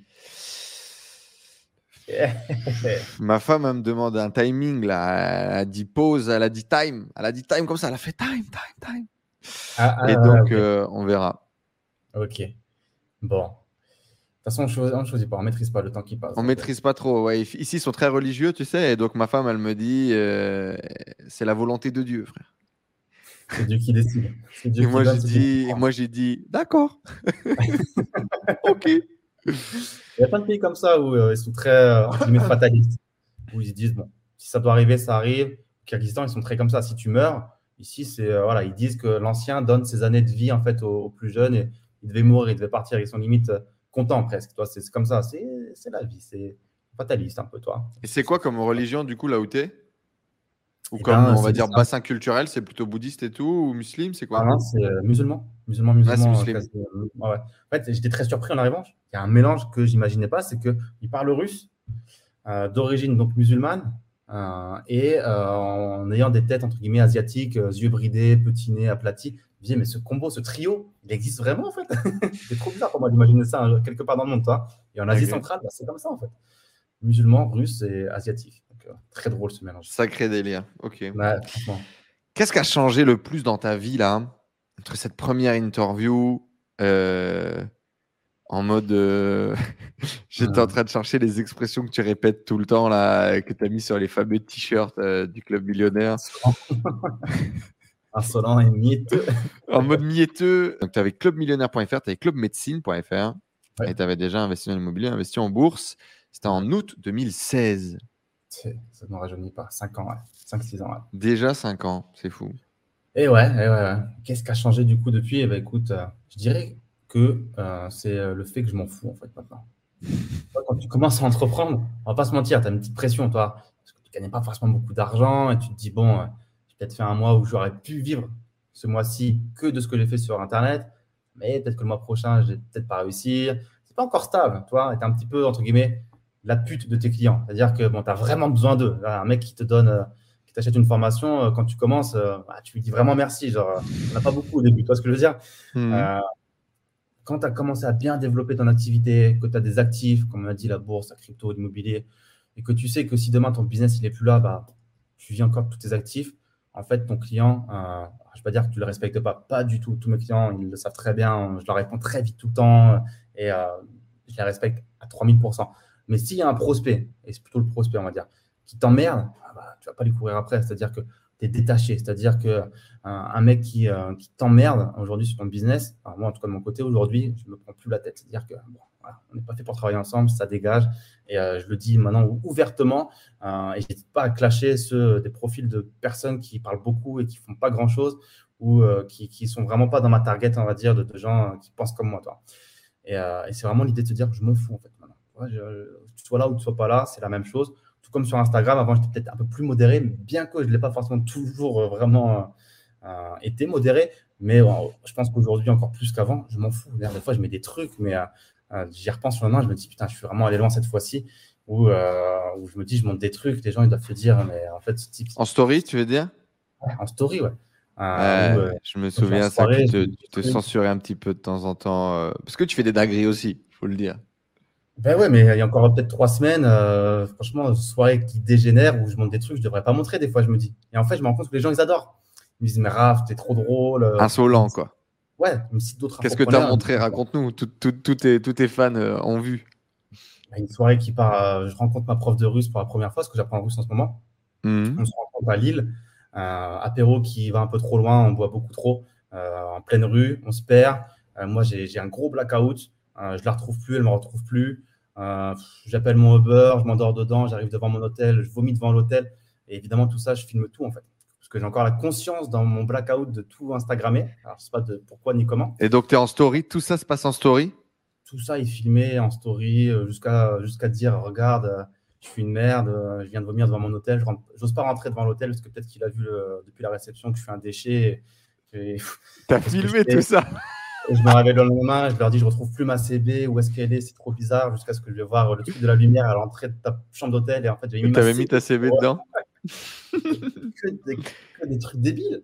Et le lendemain, après m'être réveillé en prenant petit je me dis peut-être un peu loin quand même. et c'est Raphaël, et c'est comme ça, ça fait partie de toi, euh, c'est les délires. Et... Je m'en fous, Et en fait, euh, j'ai jamais, autant de, jamais eu autant de réactions sur ce genre de débilité. En fait, les gens me disent c'est trop drôle, il n'y a que toi qui fais ça. Et par rapport aux autres entrepreneurs, euh, en fait, je te préfère largement toi parce que les autres, ils se racontent trop, ils veulent trop faire genre, ils ont une vie de malade, à en faire trop avec des voitures, ou je suis à Dubaï, ou ci ou ça. Alors que toi, en fait, tu nous montres le Kyrgyzstan, tu es dans des bars des fois dégueulasses, tu es dans des endroits où on ne serait jamais allé, euh, tu nous montres des trucs que tu n'as pas honte, entre guillemets, où tu es toi-même et tu ne cherches pas à cacher la réalité. Euh, et, je kiffe en fait. Et ça n'enlève pas ton sérieux de tes compétences, de ce que tu nous montres quand tu nous parles sérieusement sur la bourse ou sur les startups dans lesquelles tu investis, ton projet immobilier. Enfin, les gens voient qu'en même temps, tu ne suis pas juste entre guillemets un guignol qui, qui, ose mettre des fois de la Tu pas que insolent, quoi. Ouais. Voilà, en face, c'est quand même un petit peu euh, bah, du sérieux et que tous mes clients pourront en témoigner il n'y a pas un client à qui j'ai pas répondu euh, c'est pro, très rapidement. C'est pro, il n'y a aucun souci là-dessus. Qu'est-ce qui t'a permis, selon toi, de...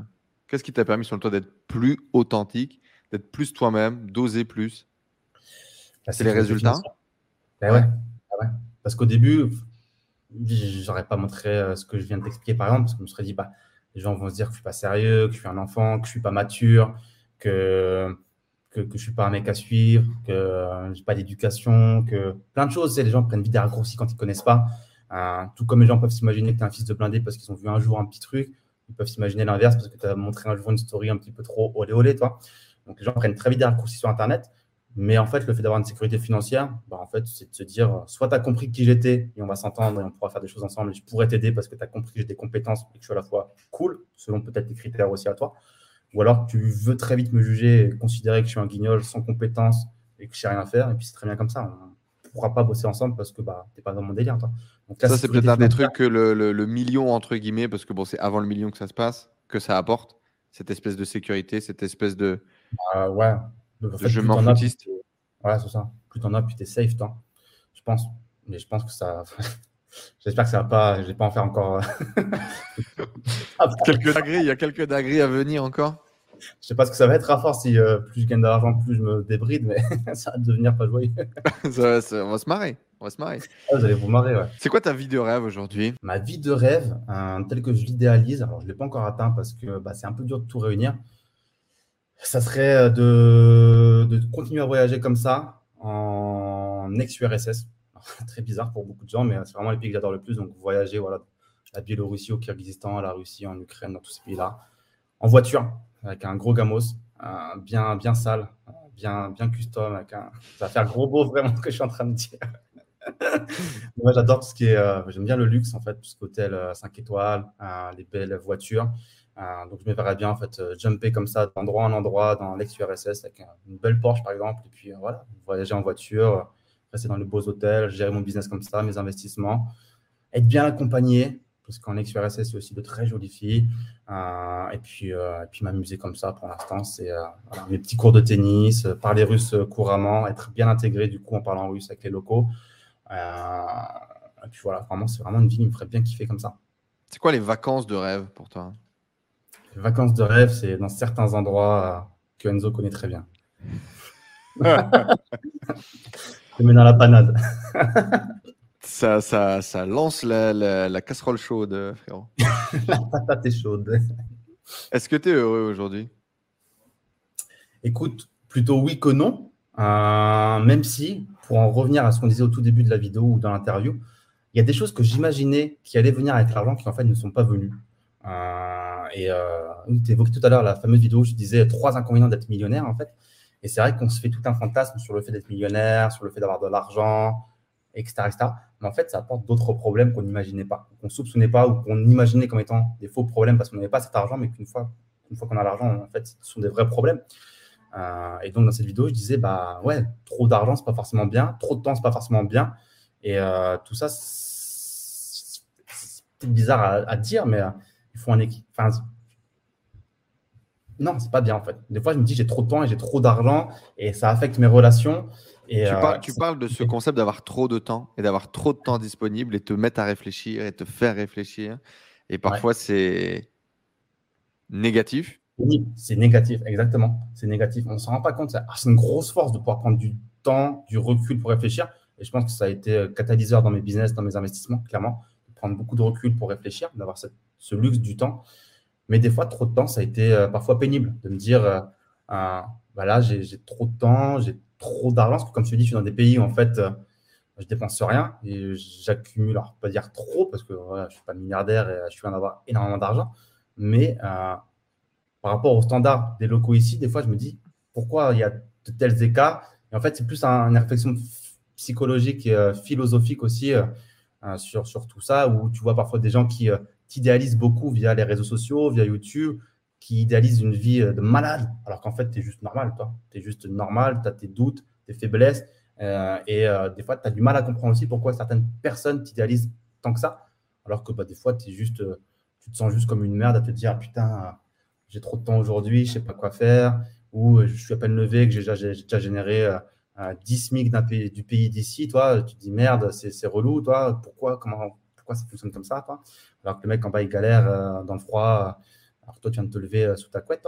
Donc, euh, c'est des autres réflexions que les gens qui n'ont pas d'argent. Qui n'ont pas le temps. Le, principe de faire bosser les mecs à la chaîne et de bosser non-stop sur des, boulots cabrotissés, c'était aussi pour ne pas faire réfléchir les gens.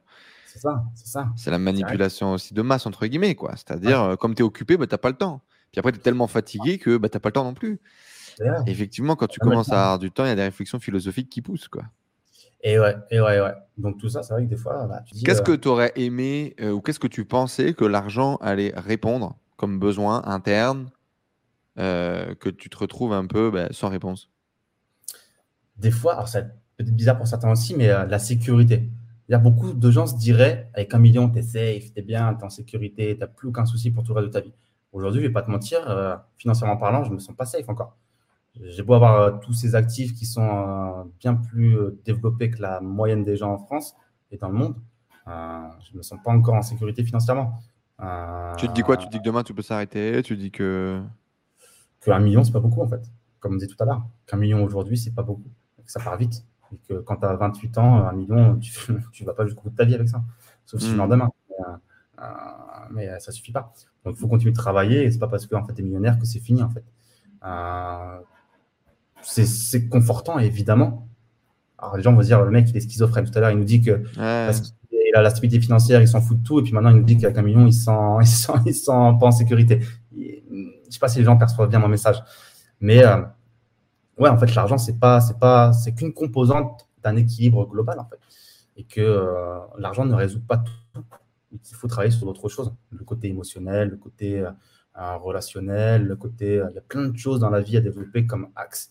Euh, et, l'argent, c'est clairement pas tout dans la vie. Comme tu disais tout à l'heure, ouais, ça, impacte tes relations, le fait d'avoir du temps. Qu'est-ce que tu as pu euh, vivre, ressentir ou expérimenter? Un point de vue émotionnel? Bah, tu parlais relationnel. Tu, ah, disais, ouais, d'un point de vue relationnel, ça t'avait impacté? Ouais, bah parce que quand tu as un peu d'argent, les gens se. Tu sais plus en fait pourquoi. Potentiellement, les gens te parlent. ils savent pas forcément ce que tu as, mais ils voient un petit peu ton mode de vie, ta façon de réfléchir, le temps que tu as à disposition, etc. etc.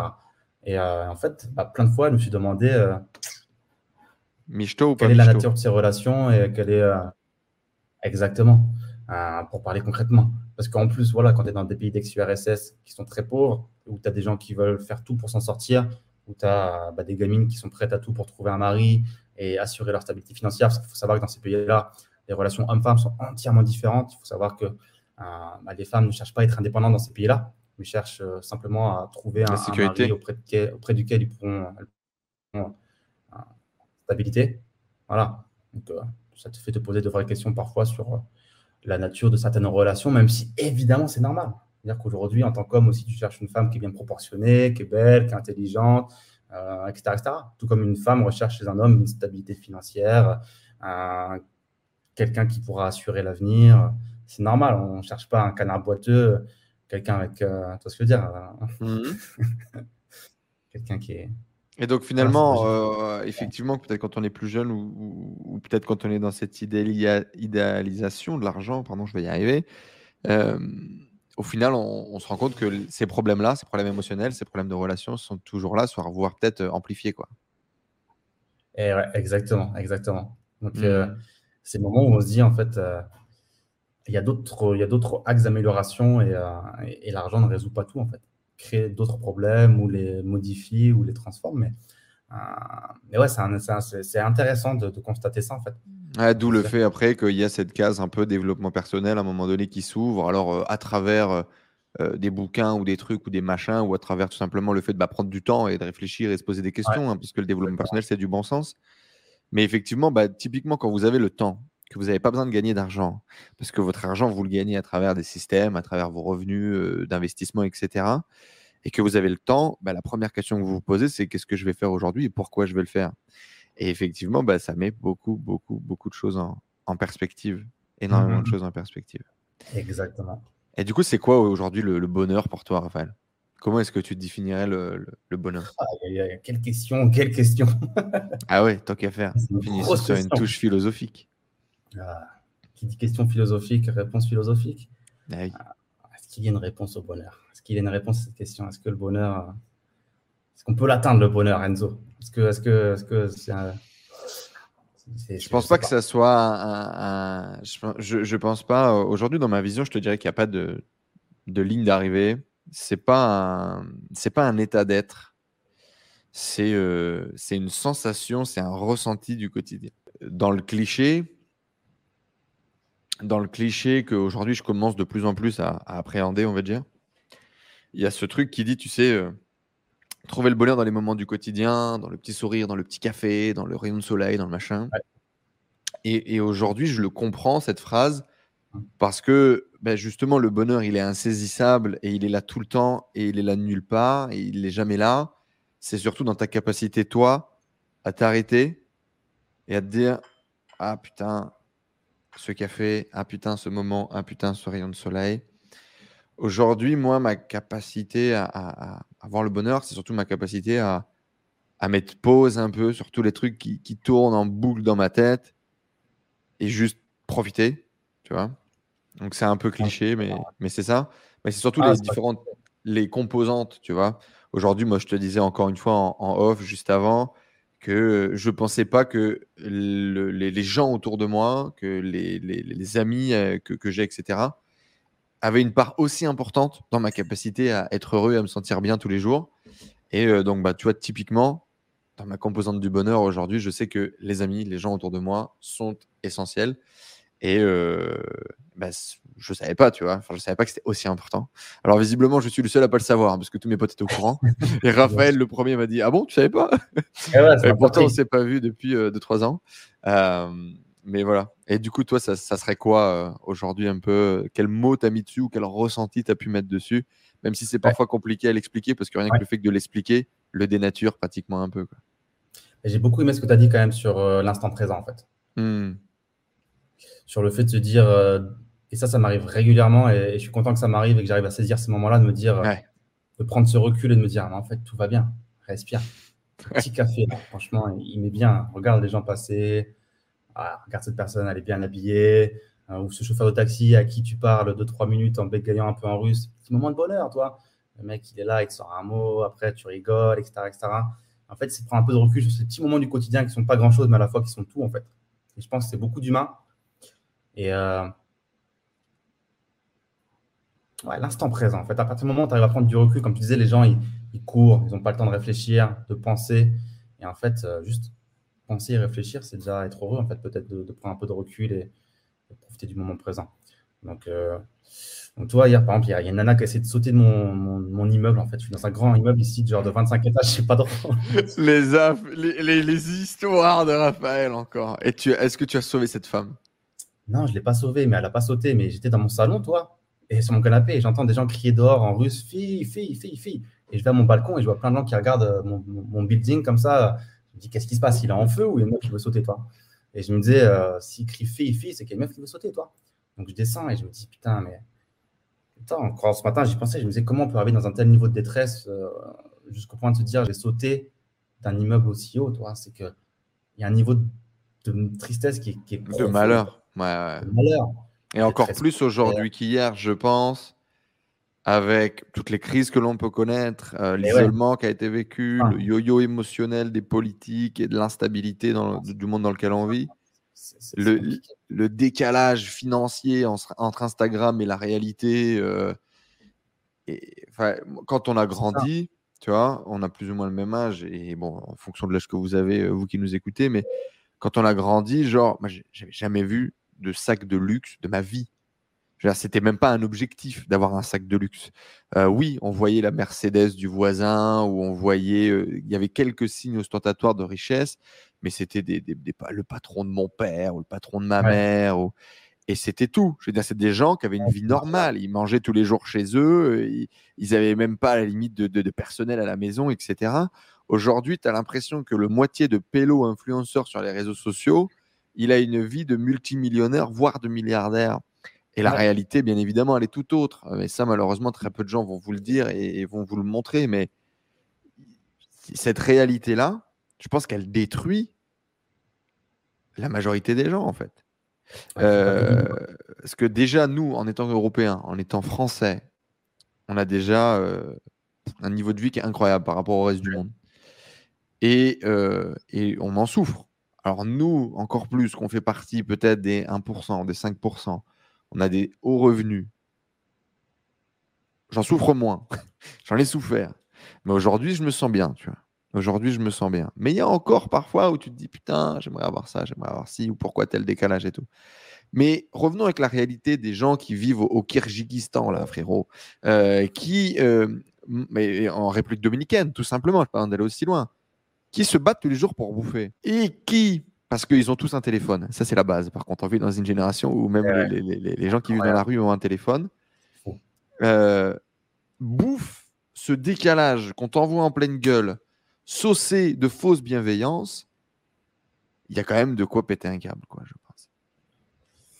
Ouais, ouais, ouais. Parce qu'il y a quand même des gens qui souffrent vraiment, tous les jours, qui galèrent vraiment par rapport à nous, entre guillemets, où on est né dans un pays où on ne peut pas se plaindre. Les gens qui se plaignent en étant nés en France n'ont pas le droit de se plaindre et ne se rendent pas compte. Euh, ici, il y a des gens qui bossent tous les jours comme des chiens pour 100 dollars par mois. 100 dollars par mois. Je ne sais pas si vous vous rendez compte. C'est 80 euros, 90 euros. Ils vont se lever tous les matins, très tôt, toute la journée travailler, rentrer tard, fatigués, des métiers fatigants. Parfois, ils ont même jusqu'à 2-3 travails en même temps. Euh, c'est le cas de mon ami euh, ici, qui a trois travails en même temps pour gagner 300 dollars par mois. La nuit, elle est dans un hôtel à la réception. La journée, elle est au ministère, et puis, etc., euh, etc. Donc, toi, c'est pas une réalité qu'on a nous en France. Et les gens, ils peuvent pas, ils peuvent pas, ils peuvent pas, comprendre. Ils peuvent pas comprendre. Et moi, ça me fait rire quand j'entends des gens en France trouver des excuses sur des choses qu'ils ne peuvent pas faire parce qu'ils ont en fait pas envie de le faire, parce qu'ils sont des feignants. Il faut arrêter. Donc, euh, c'est pour ça que aussi voyager dans ces endroits m'intéresse énormément, c'est de comprendre comment ça se passe, leur façon de penser. Et en fait, je pense qu'ils sont beaucoup plus heureux, toi, beaucoup, beaucoup plus heureux que les Français. parce que en fait, ils s'entraident énormément et tout se passe bien, ils partagent, ils sont, super gentils entre eux.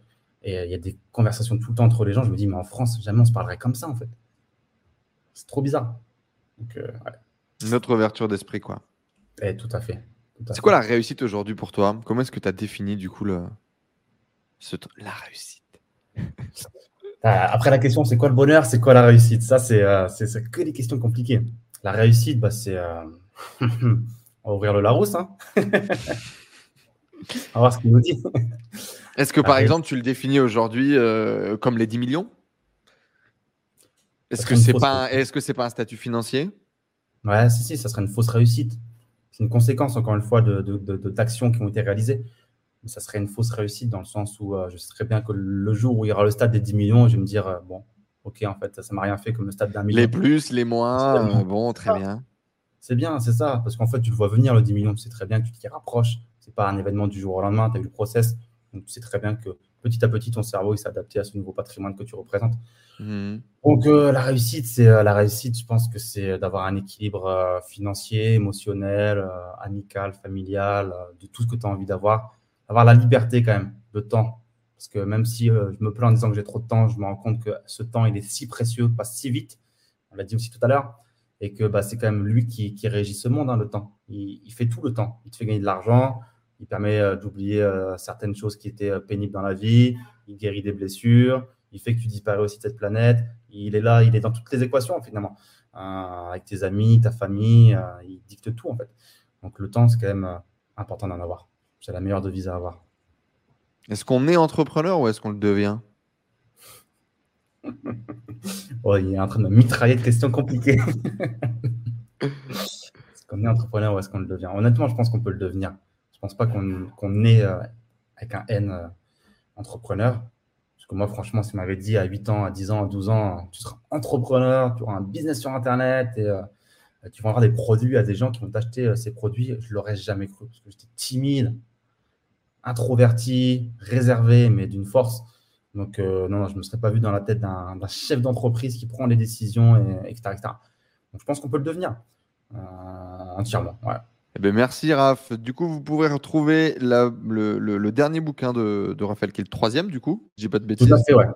Le troisième livre, La magie des dividendes, 700 pages qui va vous amener des exemples, des anecdotes, des méthodes et des techniques euh, pour euh, acheter des, dividendes. C'est quoi l'action, the action que tu recommandes à acheter en ce moment? Si on avait qu'une, ce serait laquelle? on en, fera une, on en fera une mini vidéo, tac, et on la foutra quelque part. Ça, c'est une question à laquelle je peux euh, normalement pas répondre parce que c'est délicat. Est-ce que tu sais, quand tu dis un truc sur Internet, les gens ensuite. Bien ils sûr, ils vont te le déformer. Ça Mais c'est bien, ça fera de l'engagement sur les réseaux sociaux. Ouais, bon, voilà. Bon. Évidemment, je vais faire mon petit disclaimer. Ce n'est pas parce que je parle de cette entreprise qu'il faut l'acheter. Ce n'est pas une garantie que je l'ai moi-même en portefeuille. Que, voilà, pas de conseils financiers, tout ce que vous voulez. Dans tous les cas, on coupera tout et on gardera que le passage où il dit l'action. il va me mettre dans la panade.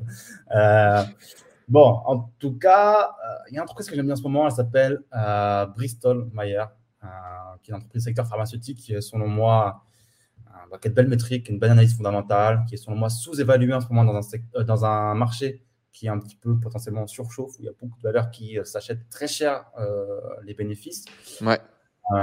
et donc Bristol Myers, le ticker c'est BMY, secteur de la santé aux États-Unis. Bah, moi, j'aime bien ça. Donc voilà, j'en ai. Voilà, c'est bon, j'en ai en portefeuille. Nickel.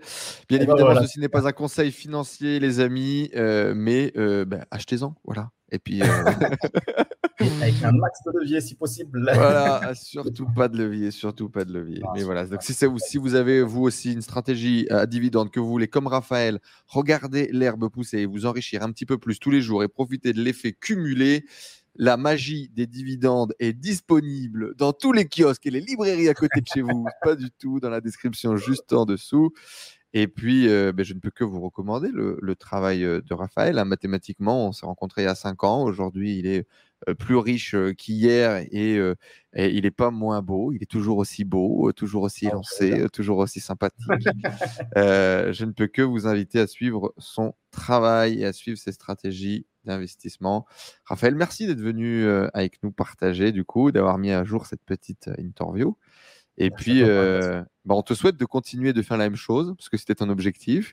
Continuer de faire la même chose, de le faire bien, euh, prendre du kiff, et puis nous partager ces moments mémorables sur Instagram, du coup. Merci à toi, Enzo, pour l'invitation.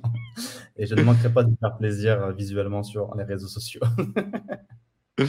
Merci à tous les amis, comme d'habitude, vous savez, laissez un énorme like, laissez des commentaires, laissez des messages à Raphaël, hein. envoyez-lui un maximum euh, d'amour euh, dans toutes les langues que vous voulez, dans tous les cas, il les parle presque. Abonnez-vous à cette chaîne YouTube pour euh, suivre toutes les interviews de nos entrepreneurs qui viennent partager leur parcours, leurs histoires, leurs conseils, leurs anecdotes. Et puis, et puis that's it, rendez-vous la semaine prochaine. Merci Raph d'être venu. Et puis, la magie des dividendes, c'est juste en dessous. Ciao tout le monde, à bientôt. Ciao, merci à tous. Thank you